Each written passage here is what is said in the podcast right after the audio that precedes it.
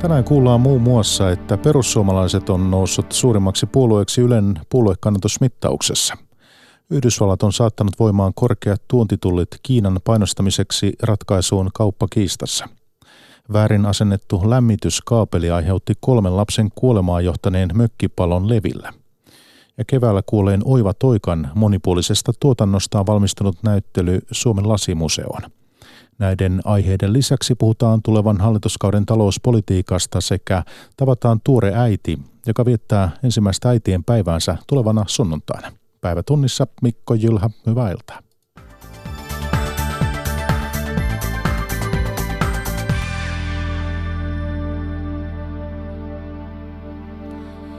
Perussuomalaiset on noussut suurimmaksi puolueeksi Ylen puoluekannatusmittauksessa – Toisena on eduskuntavaalien voittaja SDP ja kolmantena kokoomus. Vihreät on kirinyt keskustan kiinni.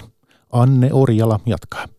Eduskuntavaalien voittaja SDP kasaa kiivaasti uutta hallitusta Suomeen muun muassa keskusta ja vihreät kainalossaan. Ylen tuoreimmassa kannatusmittauksessa SDP on kuitenkin menettänyt johtoasemansa.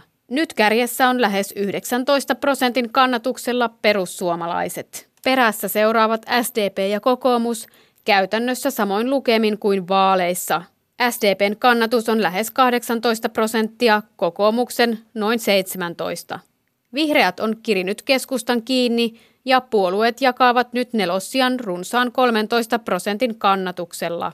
Taloustutkimuksen tutkimusjohtaja Tuomo Turja. Tämä on aika tyypillinen eduskuntavaalien jälkeen tehty ensimmäinen kannatusmittaus. Eli tässä mittauksessa näkyy se, että vaaleissa hyvin menestyneet, ne jotka on kasvattanut eniten kannatustaan, niin heillä tämä sama trendi jatkuu. Hallitusneuvotteluissa kakkospuolueena olevaa keskustaa tuskin ilahduttaa se, jos sen kannatus jää heti alkumetreillä vihreiden jalkoihin. Tutkimusjohtaja Tuomo Turja. Kyllä mä selittäisin sitä tämmöisellä käänteisellä bandwagon ilmiöllä. Eli kun keskustalla vaalit menivät enemmän tai vähemmän penkin alle, niin se näkyy sitten myös tässä ensimmäisessä kannatusmittauksessa. Vasemmistoliitto pysyy noin 8 prosentin kannatuksessa. RKPn ja kristillisdemokraattien kannatus on 4 prosentin luokkaa, liikennytin noin puolitoista. Tieto hallituspohjasta ei ole vaikuttanut kyselyn tulokseen. Taloustutkimus teki viimeiset haastattelut päivää ennen kuin SDPn Antti Rinne vahvisti hallitusneuvotteluihin lähtevät puolueet. Tutkimusjohtaja Tuomo Turja. Uskon, että tässä kun hallitus saadaan kasaan ja hallitusohjelma muotoutuu ja oppositio pääsee sitä kommentoimaan, niin sitten voi alkaa näkymään enemmän liikettä näissä kannatusarvioissa. Kannatusmittaukseen haastateltiin lähes 2000 ihmistä aikavälillä 15. huhtikuuta ja 7. toukokuuta. Kyselyn virhemarginaali on 2,3 prosenttiyksikköä suuntaansa. Säätytalossa kasataan uutta hallitusta ja yksi tärkeimpiä kysymyksiä on, miten yhteisiä rahojamme käytetään jatkossa. Perjantain aamu TVssä talouspolitiikasta keskustelivat pääekonomistit Penna Urila EKsta ja Ilkka Kaukoranta SAKsta.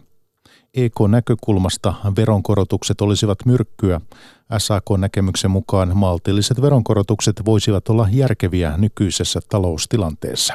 Toimittajana Tommi Franti. Niin, tosiaan uutta hallitusta kasataan nyt SDPn johdolla. Meillä ei hallitusohjelmaa tietenkään vielä ole, mutta nyt voidaan vähän spekuloida, mihin suuntaan talouspolitiikka tästä lähtee. Ben. Tietenkin se riippuu siitä, mikä hallitusohjelma ohjelma on, ja tässä vaiheessa on vähän ennenaikaista sitä lähteä, lähteä toki arvioimaan. Mutta sanoisin, että kaikista tärkeintä, tärkeintä on se, että kun Suomen talous, taloudessa menee tällä hetkellä vielä kohtuullisen hyvin, talous kasvaa, työllisyys kohoaa, niin hallitusohjelma olisi sellainen, sellainen joka tukisi tämän suunnan jatkumista tehtäisiin ratkaisuja, jotka vahvistaisivat Suomen talouskasvun edellytyksiä, työllisyysasteen nousua ja loisivat suomalaisille niin kansalaisille kuin yrityksillekin uskoa tulevaan. SDP-johdolla mukana myös vasemmistoliitto. Onko nyt odotettavissa vasemmistolaisempaa taloudenpitoa? No, kyllä se mun mielestä siltä näyttää. Nyt, nyt tuntuu, että puolueiden intresseissä on eriarvoisuuden torjuminen ja, ja sitten tällaisten ehkä hyvinvointivaltion korjaaminen, erilaisten lisäpanostusten tekeminen. Et siinä se suuri tarina on muuttunut. 2011 hallitus tehdessä valtiontalouden sopeutukset oli se tarina ja 2015 oli ehkä sitten hintakilpailukyvyn vahvistaminen ja verotuksen keventäminen. Nyt, nyt mä luulen, että, että menojen, menojen lisääminen ja erilaisten palveluiden kuntoon laittaminen on, on enemmän sitä suurta tarinaa. Niin, tosiaan edellinen hallitus karsi menoja ja kevensi verotusta, sanoit, että nyt saattaa tulla menon lisäyksiä. Tuleeko sitten myös veron korotuksia? Miltä näyttää? Tarve tasapainottaa julkista taloutta ei ole mihinkään, mihinkään kadonnut sinänsä. Varsinkin pitkällä aikavälillä meillä on erittäin suuri kestävyysvaje. Ennen kaikkea siihen pitäisi puuttua rakenteellisilla toimilla, työllisyysasteen nousulla, tehokkaalla julkisten varojen käytöllä kaikkiin eri kohteisiin. Ja, ja myöskin tämmöinen tiukka menotalous ylipäänsä kaikissa kohteissa olisi, olisi hyvin tärkeää. Kyllä veronkorotukset tässä tilanteessa olisivat myrkkyä ja ne, ne, ne hyvinkin tehokkaasti rajoittaisivat meidän talouskasvun mahdollisuuksia. Mahdollisuuksia nostaa myöskin työllisyyttä sinne 75 ja sen yläpuolelle, mitä kaikki tuntuvat tavoittelevan. Mä oon pikkasen eri mieltä, että ei, veronkorotukset ei ole tutkimusten mukaan mitään, mitään erityisen vahvaa myrkkyä. myrkkyä. Talous on hyvässä kunnossa, työllisyys on kehittynyt hyvin, työttömyys on, on alentunut, niin tällaisessa taloustilanteessa semmoiset maltilliset veronkorotukset voisi olla ihan – ihan järkevä, erityisesti jos niitä menolisäyksiä tehdään, niin, niin ne olisi järkevä kyllä rahoittaa jo tässä vaiheessa jollain, jollain veronkorotuksella. Jollain ne pitää rahoittaa. SDP puhuu veropohjan tiivistämisestä. Sanokaa nyt, mitä se ihan suomeksi käytännössä tarkoittaa tiivis veropohja on sellainen asia, että siinä varmasti kaikki ekonomistit ovat, ovat aika yhtä mieltä, että se on ihan, ihan hyvä asia. Ja myöskin, myöskin me elinkeinoelämässä sitä lämpimästi kannatamme niin kuin yleisenä periaatteena, minkä varaan meidän verotusta rakennetaan. Tiivis veropohja ja matalat verokannat on parempi vaihtoehto kuin se, että meillä olisi paljon erilaisia poikkeuksia ja, ja olisi korkeita verokantoja sitten jo, joistakin, joissakin osissa taloutta. Käytännössä se tarkoittaa, tarkoittaa sitä, että pyrittäisiin takaamaan se, että verotuloja kertyy tällaisella maltillisella prosentilla eri, eri kautta, vähennettäisiin erilaisia poikkeuksia tai mahdollisuuksia sellaisiin ja, ja sitä kautta turvattaisiin näiden tehokas veron kerääminen. Niin tosiaan vero, veropohjiin on tehty erilaisia aukkoja, erilaisia vähennyksiä tietyille kohderyhmille. Usein sitten sellaisille poliittisille intressiryhmille ehkäpä. Meillä on perheyrittäjillä on kevyempi perintöverotus kuin muilla – ja listaamattomissa yhtiöissä osinkoverotus on kevyempää kuin, kuin tavallisissa yhtiöissä tai listatuissa yhtiöissä. Ja ja yrittäjien tuloverotusta on kevennetty yrittäjävähennyksellä. No tämmöisille erityisille, erityisryhmille tehtyjä vero, verokevennyksiä tai verovähennyksiä, niin niiden karsiminen olisi sitä veropohjien tiivistämistä. Ja tässä tuli nyt esille tämä yritysten verotus ja siellä on neuvottelussa mukana myös keskusta ja keskusta ei halua kiristää yritysten verotusta. Se on itse asiassa heille kynnyskysymys. Miten vasemmisto siiven ja keskustan näkemykset voidaan ylipäänsä sovittaa yhteen tässä asiassa? No en halua lähteä arvioimaan sitä, että miten, miten neuvottelut tästä etenevät, mutta kyllä se keskustan antama lupaus ö, siitä, että tämä, tämä asia on heille kynnyskysymys, he eivät lähde hallitukseen, joka yritysten ja yrittäjien verotusta kiristäisi, niin, niin se on meillä kyllä, kyllä kuultu tarkkaan ja, ja se on, se on vahva, vahva lupaus ja sellaisenaan loisi myönteisiä, myönteisiä edellytyksiä yrityksille kasvaa, työllistää Suomessa ja, ja kyllä me lähdemme siitä, että siitä pitäisi pitää kiinni. Jotka. No monipuoluehallituksen tekeminen on aina vaikeaa ja siinähän on aina, aina erilaisia intressejä, mitä pitää yhteensovittaa. Suomessa on perinteisesti oltu ihan taitavia siinä, että on osattu tehdä sitten semmoisia lehmäkauppoja, että on päästy, päästy sitten, sitten lopulta kuitenkin yhteiseen ohjelmaan. Ja no en osaa arvioida, mikä se lopputulos on, mutta luotan kyllä, että tämä päätöksentekokyky säilyy meillä. Sitten se viime vuosina tutuksi tullut sana sopeutustarve, se on valtiovarainministeriön mukaan yhä kaksi miljardia euroa ja puolue tuntuu nyt luottavan siihen, että työllisyys kasvaa edelleen niin paljon, että saadaan valtion kassaan lisää rahaa. Voiko taloudenpitoa rakentaa tämän varaa? No, mun mielestä nyt olisi järkevää kyllä t- tässä tilanteessa sopeuttaa tai vahvistaa julkista taloutta, erityisesti nyt ehkä veronkorotusten kautta. Mä luulen, että se on se, se realistinen tie eteenpäin. Mutta samaan aikaan pitäisi varautua siihen, että jos, jos sitten, sitten talouskehitys kääntyykin huonommaksi, niin meillä on mahdollisuudet ja varaa elvyttää. Eli ei pidä rakentaa hallitusohjelmaan semmoisia kirjauksia, mitkä pakottaa sitten leikkaamaan menoja, jos, jos sitten esimerkiksi työllisyyskehitys suhdanneluontoisesti heikkenee. No, me olemme ehdottaneet itse asiassa vähän toisen tyyppistä lähestymistapaa tähän. Ja se on ollut tällainen, jota nyt voisi nimittää vaikka sanalla työllisyysaste-lukko tai työllisyyslukko. Tarkoittaen sitä, että ei tehtäisi näitä, näitä menon lisäyksiä, jotka nyt on kovasti tässä ilmassa mitenkään etupainotteisesti, vaan, vaan siitä riippuen ja, sen mukaan, miten talouden tilanne ja työllisyys kehittyy. Jos pystymme tässä hallituskauden alussa tekemään päätöksiä, jotka nostavat työllisyysastetta, silloin meillä olisi jatkossa varaa asteittain myöskin näihin menon, menon lisäyksiin. Eli priorisoimisimme hiukan, hiukan tätä etenemisjärjestystä ja, ja, ja katsoisimme, miten talous kehittyy ja sen mukaan vasta sitten lähtisimme tällaisiin varsinkin pysyviin menon, menon lisäyksiin, mitä nyt niin kovasti tässä puhutaan. Toisaalta on tyyppinen sääntö, missä menolisäykset tehdään vasta silloin, kun suhdannetilanne jatkuu oikein hyvänä pitkään, niin, niin se johtaa nimenomaan semmoiseen suhdanteita vahvistavaan politiikkaan. Et se voisi pikemminkin olla ehkä niin, että jos, jos talous lähtee sukeltamaan, niin sitten, sitten pitäisi tehdä niitä lisäsatsauksia ja, ja, ja veron, veronkevennyksiä, että pikemminkin ehkä niin, niin päin sitoisina kun on tässä näitä puolueiden vaaliohjelmia lukenut, niin aika monet näistä menon lisäyksistä, mitä on ehdotettu, niin ne ovat tällaisia hyvin, hyvin niin kuin rakenteellisia, pysyviä toimia, mitä nyt, nyt niin kuin haluttaisiin tehdä. Ja, ja sen takia minusta pitäisi olla erittäin varovainen, että tällaisessa tilanteessa, jossa maailmantalouden ympäristö on koko ajan muuttumassa epävarmempaan suuntaan, sieltä tulee hyvinkin ristiriitaisia signaaleja, varoittavia signaaleja, erityisesti nyt kauppapoliittisista neuvotteluista, mutta myöskin monesta muusta, jotka voivat kääntää koko maailmantalouden suunnan ja sitä kautta Suomi, Suomen talouden kehityksen. Me olemme parhaidenkin ennusteiden mukaan, mukaan menossa kohti hitaampaa talouskasvua. Ja, ja silloin tällaisten pysyvien menolisäysten tekeminen nyt etupainotteisesti olisi meidän näkökulmasta ihan, ihan väärää politiikkaa ja voisi johtaa aika isoon riskiin siitä, että julkisen talouden tilanne karkaa käsistä tai, tai sitä ei saada hallintaa nykyistä paremmin. Niin on paljon puhuttu siitä kansainvälisen talouden epävarmuudesta, niin kuin mainitsit tuossa. Jos työllisyys nyt Suomessa ei kasva odotetusti, se on hyvin kasvanut, mutta jos se ei lähivuosina kasvakaan odotetusti, niin sitten pitää ottaa lisää velkaa tai nostaa veroja, niin kuin tässä on puhuttu.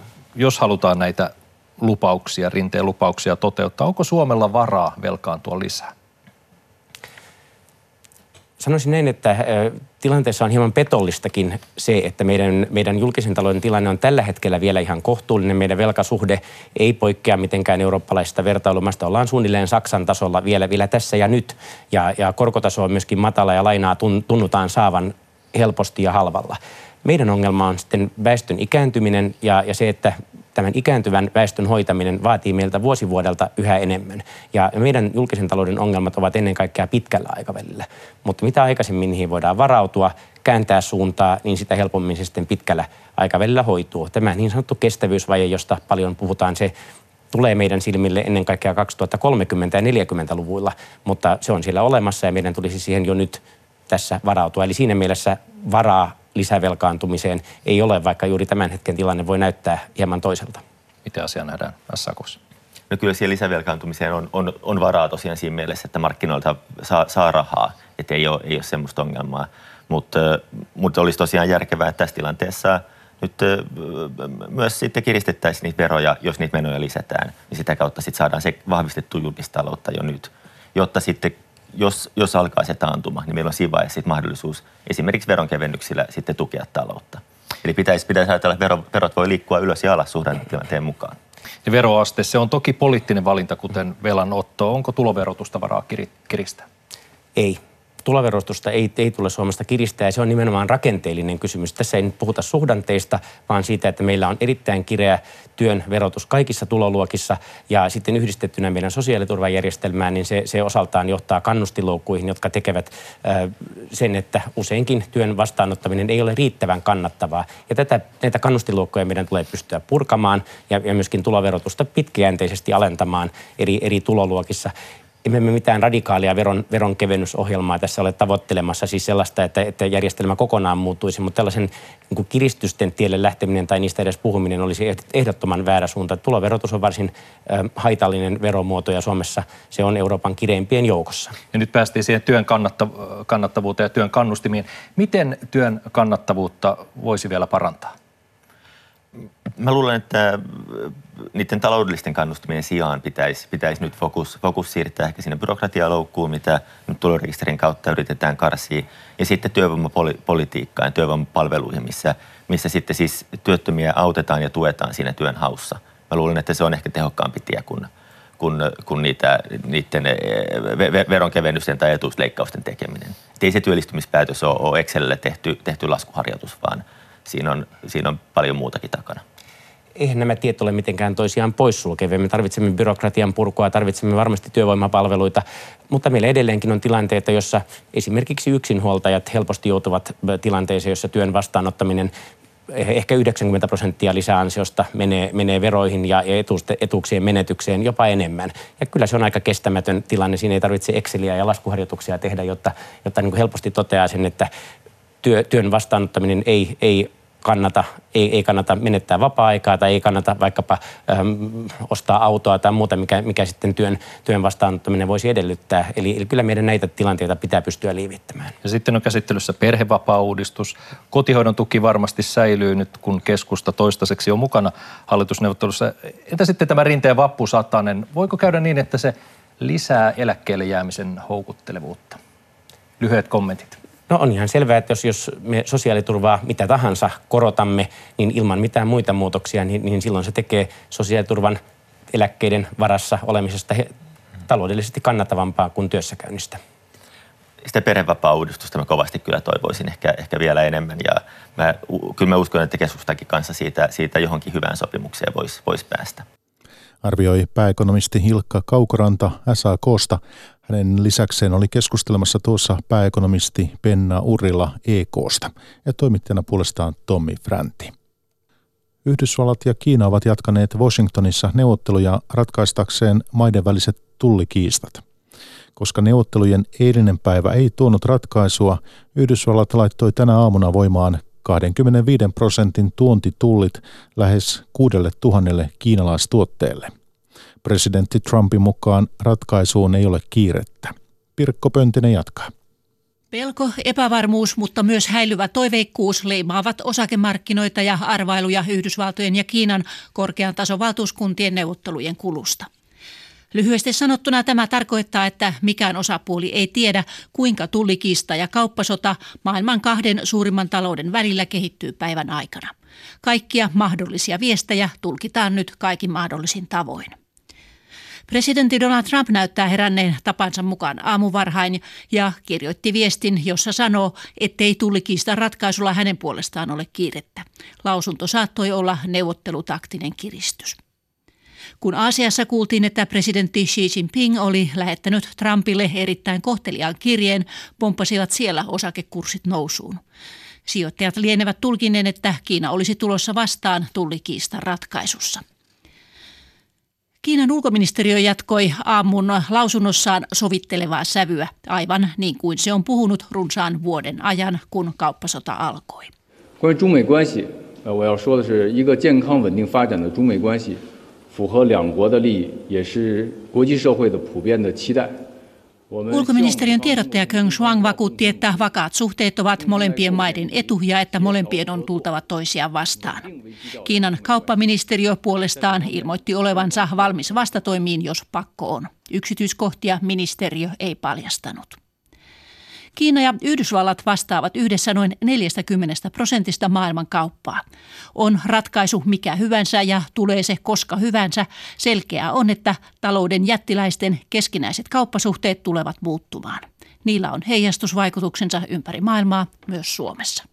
Ja tuoreimmat tiedot aiheesta yle.fi.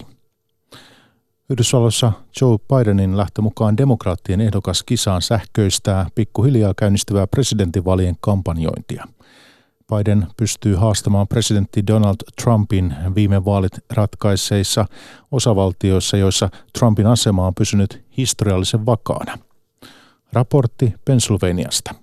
Neljä osavaltiota ja parikymmentä piirikuntaa ratkaisivat koko 2016 presidentin vaali. Yksi näistä piirikunnista on viljaaittana tunnettu Lancaster, Pennsylvaniassa. Mikään täällä ei ole parissa vuodessa muuttunut, ei maisemissa eikä politiikassa – I'm going to vote for whoever's going to be able to beat Trump. How's that? Jennifer Hübner sanoo äänestämänsä ketä tahansa, joka pystyy lyömään Trumpin. Samaa sanoo Mike Morgan. I will not be voting Trump. I will not be voting Republican, at least not nationally. Daniel Feathers on Trumpin kannattaja. Hän aikoo äänestää istuvaa presidenttiä uudestaan, koska pitää tätä parhaana Amerikan talouden kannalta. But I think overall economically, um, Trump is just the best for America, so that's why I'd probably vote for him. Taloustilanne ja presidentin kannatus ovat Yhdysvalloissa yleensä suorassa yhteydessä toisiinsa. Trumpin osalta eivät ole. Mittausten mukaan yli puolet pennsylvanialaisista on tyytyväisiä talouteen, mutta Trumpiin on tyytyväisiä vain vähän yli kolmannes. Siitäkin huolimatta Trump voittaisi vaalit, jos ne pidettäisiin täällä nyt, koska hän on suosittu ratkaisevissa Lancasterin kaltaisissa paikoissa. Vastaavaa ei ole aiemmin koettu. Over 90% of Democrats disapprove of his of the job he's doing. 86 88% of Republicans agree and support the job he's doing. 90 prosenttia demokraateista on häntä vastaan ja vähän alle 90 prosenttia republikaaneista hänen puolellaan, professori Terry Madonna Franklin ja Marshall yliopistosta kertoo. Tutkijan mukaan yksi henkilö voi muuttaa tilannetta. Hän on demokraattien presidenttikisaan lähtenyt Joe Biden, joka on syntynyt Pennsylvaniassa ja on hyvin suosittu osavaltiossa. Hän saattaa olla sellainen ehdokas, joka pystyy haastamaan Trumpin. Biden is sort of representative of what I'd call the middle class. He has an appeal to working class voters. Biden edustaa keskiluokkaa. Hän vetoaa pikkukaupunkien työläisiin, professori Madonna sanoo. Lancasterista Mika Hentunen.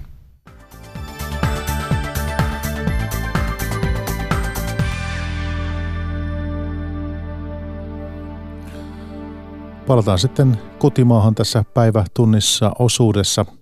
Levillä kolmen lapsen kuolemaan johtanut tulipalo on saanut paikallisen loma-asuntovuokraamon tarkentamaan mökkien turvallisuusohjeita. Levin matkailu välittää yli 700 loma-asuntoa Kittilässä. Yhtiö aikoo myös tarkastaa mökit ensi kesänä. Huhtikuisen traagisen tulipalon syyksi paljastui väärin tehty sähköasennus. Hanna Holopainen. Kittilän levillä noin kuukausi sitten tapahtuneen kolmen alaikäisen kuolemaan johtanut mökkipalo johtui virheellisesti asennetusta lattialämmityskaapelista. Muutaman vuosikymmenen vanhassa mökissä oli havaittu sähkövikoja aiemminkin.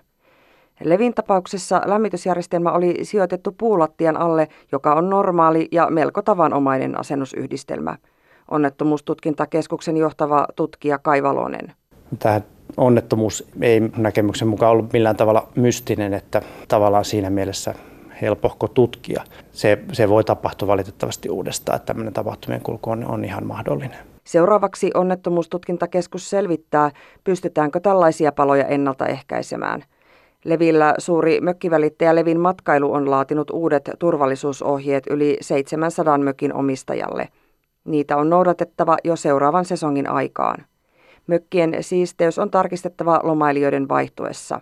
Lisäksi loma-asuntojen paikannusta pelastusviranomaisille on parannettava GPS-koordinaatein. Levin matkailun VT-toimitusjohtaja Yrjö Tapio Kivisaari. Parannetaan tätä nyt standardoimalla näihin huoneistoihin semmoinen itsestään valaiseva pimeässä hyvin näkyvä tarra, johon nämä koordinaatit laitetaan kesän aikana, kun me teemme meidän näille lomahuoneistolle laatutarkastukset. Pyrimme pitämään huolta, että jokaisessa lomahuoneistossa tämä asia on hoidettu kuntoon. Turvallisuus- ja kemikaalivirasto tukesi mukaan yleinen sähköturvallisuus on jatkuvasti parantunut. Silti esimerkiksi toissa vuonna erilaisista lämmitysjärjestelmistä syttyi kaikkiaan 25 tulipaloa. Poliisi tutkii tällä hetkellä Levin paloon liittyviä vastuukysymyksiä. Suomessa on noin 1,6 miljoonaa äitiä ja heitä juhlitaan tulevana sunnuntaina.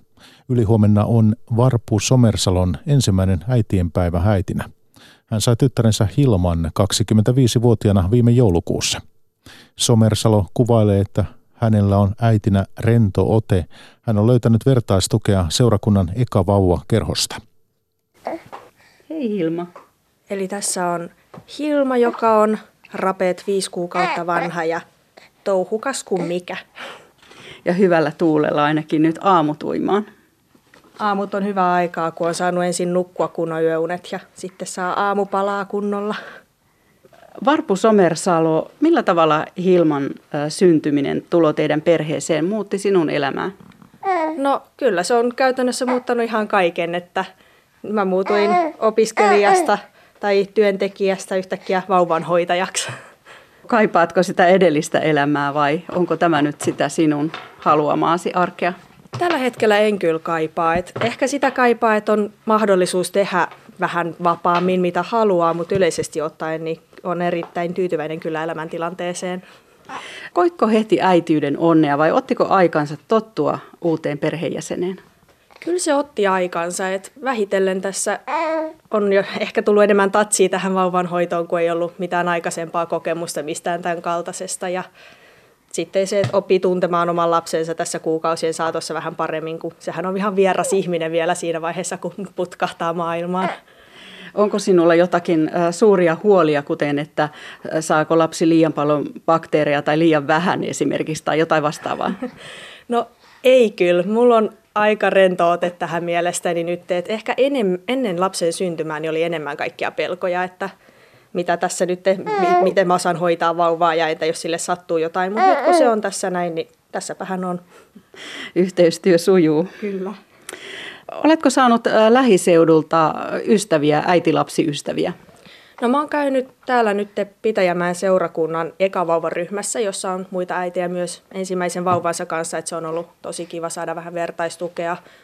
Mutta muuten mä en ole sitten, kun kellään mun kavereista ei vielä ole myöskään lapsia, niin ei ole muita mammakavereita. Mistä te siellä vauvaryhmässä esimerkiksi juttelette? Ovatko ne käytännön asioita vai jotain tunteisiin liittyviä kysymyksiä? No ihan sekä että, että aika paljon käytännön vauva-arkeen liittyviä. Siellä jutellaan aika vapaamuotoisesti omasta elämästä ja meidän elämä nyt on tätä vauvan hoitoa, niin mitä tahansa siitä tulee mieleen vauvan hoitamisesta tai just sen herättämistä tunteista tai omasta kokemuksesta ja No tunnetko, että saat riittävästi tukea vaikka näiltä uusilta ystäviltä tai neuvolasta tai sukulaisilta? Kyllä joo, kyllä tota, neuvolasta saa hyvin neuvoa ja tietenkin googlaamalla esimerkiksi vauva.fi-keskusteluja, niin sieltä löytyy kaikki mahdolliset vastaukset. Ei välttämättä aina ne oikeat, mutta kyllä ihan riittävästi. Varpu Somersalo, ehditkö olla jo töissä ennen äitiyslomalle ryhtymistä? No mä oon siis val- valmistunut ekonomiksi viime syksynä. Mä olen tehnyt harjoitteluja ja kesätöitä, mutta en mitään sen pidempää ennen tätä äitiyspestiä. Huolettaako sitten työn hakeminen tämän äitiysloman jälkeen? No tällä hetkellä ei kyllä huoleta, että mulla on ihan suhteellisen luottavainen mieli siihen, että tästä sitten kun alkaa tuntua siltä, että voisi pikkuhiljaa hakeutua työelämään, niin eiköhän sieltä sitten jotain löydy. Varpu, sinä olet keskimääräistä nuorempi äiti, että ensisynnyttäjät ovat yleensä lähes 30-vuotiaita, niin oletko sinä miettinyt jo, mi- miten suuri perhe sinulle loppujen lopuksi sitten tulee? Kyllä me toivotaan useampaa lasta miehen kanssa. Ei nyt ole mitään kiveen hakattuja suunnitelmia ja aikatauluja, mutta ehkä kolme lasta yhteensä jossain vaiheessa saa nähdä. Mitä ajattelet keskustelusta, joka on virinnyt juuri, jossa jotkut synnyttäjät kertovat kokeneensa jonkinlaista väkivaltaa synnytyksen yhteydessä, että heidän toiveitaan ei ole kunnioitettu. Oletko kuullut tästä? No en ole sinänsä seurannut tätä viimeaikaista keskustelua ja mulla itselläni ei ole mitään ikäviä kokemuksia synnytyksestä jäänyt, mutta kyllä siis mulla on lukenut aikaisemmin, että todella moni synnytys käynnistetään, mikä ei välttämättä aina niin kuin ole hyvä asia, koska käynnistetyt synnytykset pitkittyy helposti. Ja aika usein myös päätyy sitten leikkaukseen, että aika monessa tilanteessa ehkä olisi kuitenkin sit parempi odottaa, että se vauva on itse sieltä valmis tulemaan. Mutta sulla meni kaikki hyvin? Mulla meni kaikki. Me hittiin olla synnytyssairaalassa mitä 40 minuuttia ennen kuin Hilma oli jo ulkona. Että se oli kyllä, silloin oli vähän kiire päästä katsomaan maailmaa. Nopea tyttö. Oli. Millä tavalla Hilma on nyt muuttunut viidessä kuukaudessa? No onhan ihan älyttömästi, että kyllä tota, jo tässä vaiheessa joskus tulee ikävä sitä semmoista vastasyntynyttä pikkunyyttiä, mutta on tämä oppinut hirveästi, että ottaa paljon kontaktia ihmisiin ja osaa liikkua itsenäisemmin ja ei niin kuin viihty ehkä pidempään omillaan myös leikkien leluilla ja tässähän se sätkii koko ajan. Ilma vaikuttaa todella kiinnostuneelta kaikista asioista. Se on kyllä. Toivottavasti se kykenee keskittymään sitten vähän isompana, vähän pidempään johonkin yhteen asiaan, kun nyt kaikki kiinnostaa niin kauheasti. Mitä sinä odotat tältä ensimmäiseltä äitienpäivältä? No me ollaan itse asiassa menossa mun miehen vanhempien luokse ja ehkä nähdään munkin vanhempia, että se on aika tämmöinen jaettu sankaruus, että ei juhlita pelkästään minua, vaan myös meidän äitejä, mikä on ihan kiva tietysti. Perheen kanssa vietetään äitienpäivää, niin onhan se aina kiva. Hyvää äitienpäivää sinulle. Kiitos ja hyvää äitienpäivää kaikille äideille. Onnittelut äidille lähetti Varpu Somersalo. Hänet tapasi Kaija Kelman. Ja tämänkertaisen Päivätunnissa lopuksi vielä kulttuuria. Lasimuotoilija Oiva Toikan monipuolisesta tuotannostaan valmistunut näyttely Riihimäellä Suomen lasimuseoon. Viime kuussa kuollut muotoilija tunnettiin voimakkaista väreistään ja mielikuvituksellisista muodoistaan. Toikka poikkesi pohjoismaisen muotoilun valtavirrasta. Jonni Aromaa. Suomen lasimuseolta ei puutu huumorintajua. Toikan lintuja voi tirailla lintutornista, vaikka ensi alkuun museossa mietittiin, otetaanko niitä lainkaan näyttelyyn. Aihe tuntui loppuun kalutulta. Näyttelyn arkkitehti Harri Koskinen. Tässä myös palloteltiin, että tuodaanko tänne vain yksi lintu, koska Oiva tunnetaan liikaa linnustaan, mutta nyt päättiin ottaa tänne lintuja niin paljon kuin vaan löytyy ja sitten ne on tuolla lintulaudalla pongottavana. Oiva Toikan monipuolisen tuotannon ympärille rakennettu näyttely luottaa runsauden tunteeseen. Osa esineistä on pantu esille voimakkaina ryhminä, jotka korostavat värikästä massaa yksittäisten teosten sijaan. Toikkaa pidettiin älykkäänä humoristina ja se näkyy näyttelyssä. Lasimuotoilija uskoi, että kaikenlaiset kommellukset ja väärinkäsitykset lasinpuhaltajan kanssa vain parantavat lopputulosta. Sellaisen asenteen omaksuminen on ollut haastavaa näyttelyn arkkitehdille, joka on tehnyt myös itse lasitaidetta. Tämä veikkaan, että Oivalla oli taas se valtava hieno ammattitaito siinä sitten tavallaan kääntää pienetkin tällaiset poikkeamat siitä siinä työssä, niin hän sitten käänsi siinä kuitenkin voitoksi ja vahvuudeksi. Ja Koskinen tutustui Toikkaan 90-luvun puolivälissä, kun hän sai opiskelijana stipendin Nuutajärven lasitehtaalle. Ystävyys säilyi Toikan kuolemaan asti ja miehet ehtivät tehdä myös yhteistyötä suunnittelijoina. Koskinen muistaa Toikan nokkelana ja nopea älyisenä ihmisenä.